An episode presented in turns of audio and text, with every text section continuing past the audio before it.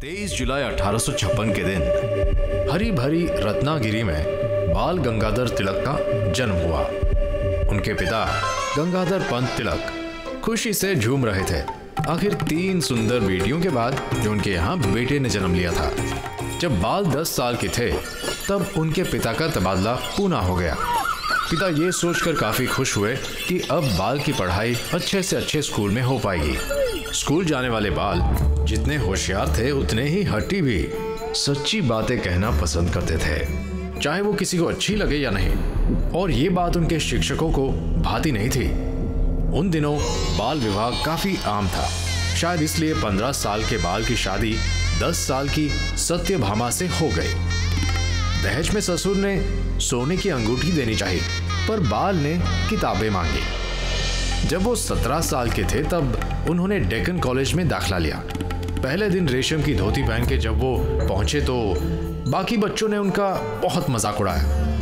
पर उन्होंने भी मुँह तोड़ जवाब देके अपनी सोच का लोहा मनवाया।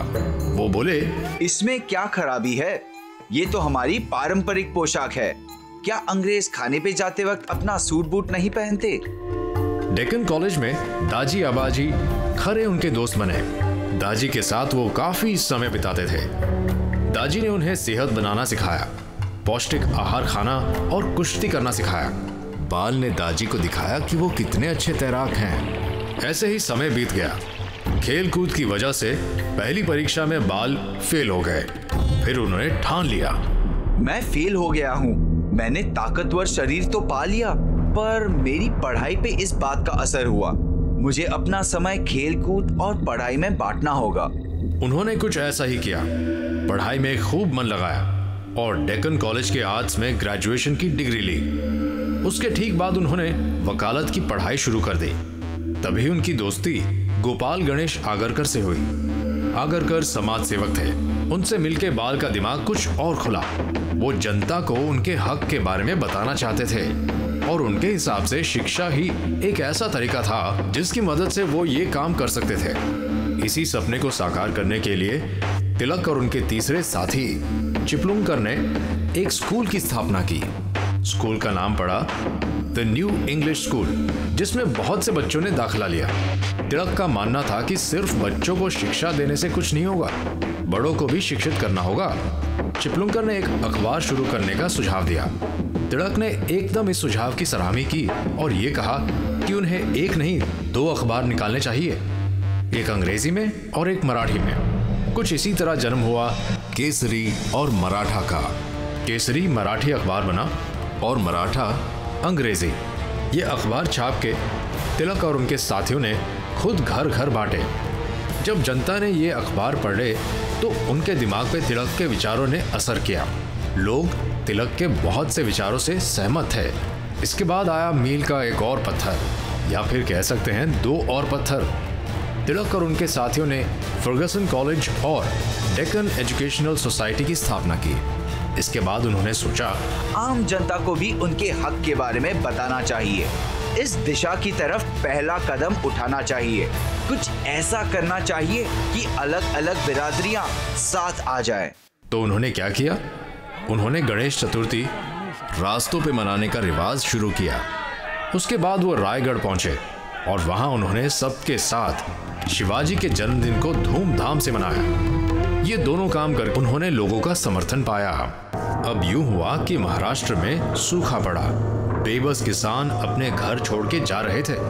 लेकिन तिड़क ने उन्हें रोकना, अपना फ़र्ज़ समझा। उन्होंने किसानों से कहा कि उनकी फ़सल तो तबाह हो गई है, लेकिन उन्हें अपना घर छोड़ के नहीं जाना चाहिए। उन्होंने लोगों से कहा कि उन्हें अपने हक के लिए लड़ना चाहिए और उन्हें सरकार से ऐसे तकलीफ़ से भरे मौके पे मदद मांगनी चाहिए। अब सूखे से जूझ ही रहे थे कि पूना में हैजा फैल गया। पहले तो सरकार ने इतने बड़े हादसे को नजरअंदाज किया और जब बाद में ध्यान दिया तो वो भी बड़ी कठोरता से। चार्ल्स रैंड नाम के अफसर को हैजा कमिश्नर बनाया गया। उसने लोगों के साथ ज़ोर ज़बरदस्ती करनी शुरू कर दी। जिस घर में भी हैजे से पीड़ित कोई होता तो वो ज़बरदस्ती उन्हें अस्पताल भेजता। बच्चे हो या औरतें, आदमी हो या बूढ़े, वो लाठी के ज़ोर पे काम कर रहा था। और इसी वजह से लोगों का सरकार पर से विश्वास और उठ रहा था। तिलक ने जुल्म के बारे में अपने अखबार में छापा। और यहाँ तक के हैजे से पीड़ित लोगों के लिए उसने अलग से एक कैंप लगवाया। अंग्रेज़ों से तंग आके एक दामोदर हरी चपनेकर ने रैंड को भून दिया। सरकार का मानना था कि चपनेकर को तिलक के अखबार ने उकसाया था। यहाँ रैंड की मृत्यु हुई। वहाँ सरकार ने तिड़क को गिरफ़्तार कर लिया।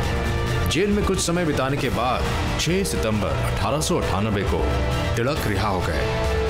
जुलाई 1905 में तिलक को एक और खबर मिली। लॉर्ड कर्जन ने बंगाल का बंटवारा कर दिया था। तिलक समझ गए कि ये कर्जन हिंदू बंगालियों और मुस्लिम बंगालियों के बीच में फूट डालना चाहता है। तिलक को विश्वास था कि कर्जन सफल नहीं होगा। पार्टीशन से एक फ़ायदा हुआ। स्वदेशी मूवमेंट को थोड़ी और हवा मिली। सिर्फ़ पुणे में ही नहीं, पूरे देश में लोगों ने विदेशी माल का बहिष्कार किया। यही समय था जब आज़ादी की लड़ाई में फोड़े जाने वाला पहला बॉम्ब मुजफ्फरपुर में फूटा। ये अंग्रेज़ों पे फोड़ा गया था। तिलक पे जो केस चल रहा था, वो बॉम्बे हाईकोर्ट पहुँचा। कोर्ट ने इस आतंक के लिए तिलक को जिम्मेदार ठहराया। तिड़क ने चीख चीख के कहा कि वो बेगुनाह है, पर फिर भी तिड़क को छह साल की सजा हुई। उन्हें मंडले भेज दिया गया। ये खबर सुन के बॉम्बे में छह दिन की हड़ताल हुई। कुछ ऐसा असर था तिड़क का। सजा काटने के बाद जब तिड़क अपने घर वापस आए, तब उन्होंने होम रूल मूवमेंट शुरू की।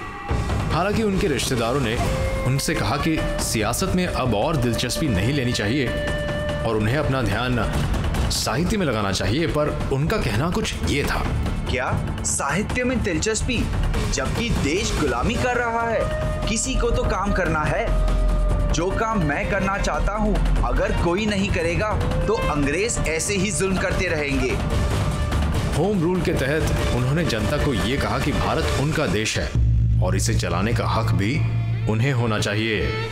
किसी विदेशी को नहीं इस दौरान उन्होंने अपने सबसे महत्वपूर्ण शब्द कहे। स्वराज मेरा जन्म सिद्ध अधिकार है और मैं उसे पाकर ही रहूँगा।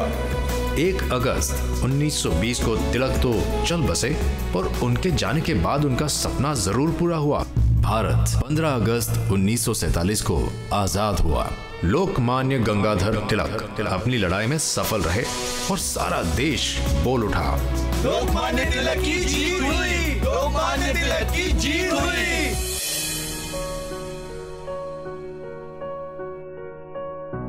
यह वीडियो अमर चित्रकथा की कॉमिक पे आधारित है। इस कॉमिक को खरीदने के लिए ऊपर वाले लिंक पर क्लिक करें। अमर चित्रकथा स्टोरीज का हर नया एपिसोड देखने के लिए बेल आइकॉन पर क्लिक करके सब्सक्राइब करें। और अगर आपको ये वीडियो पसंद आया तो लाइक शेयर और कमेंट करना भूलिएगा नहीं।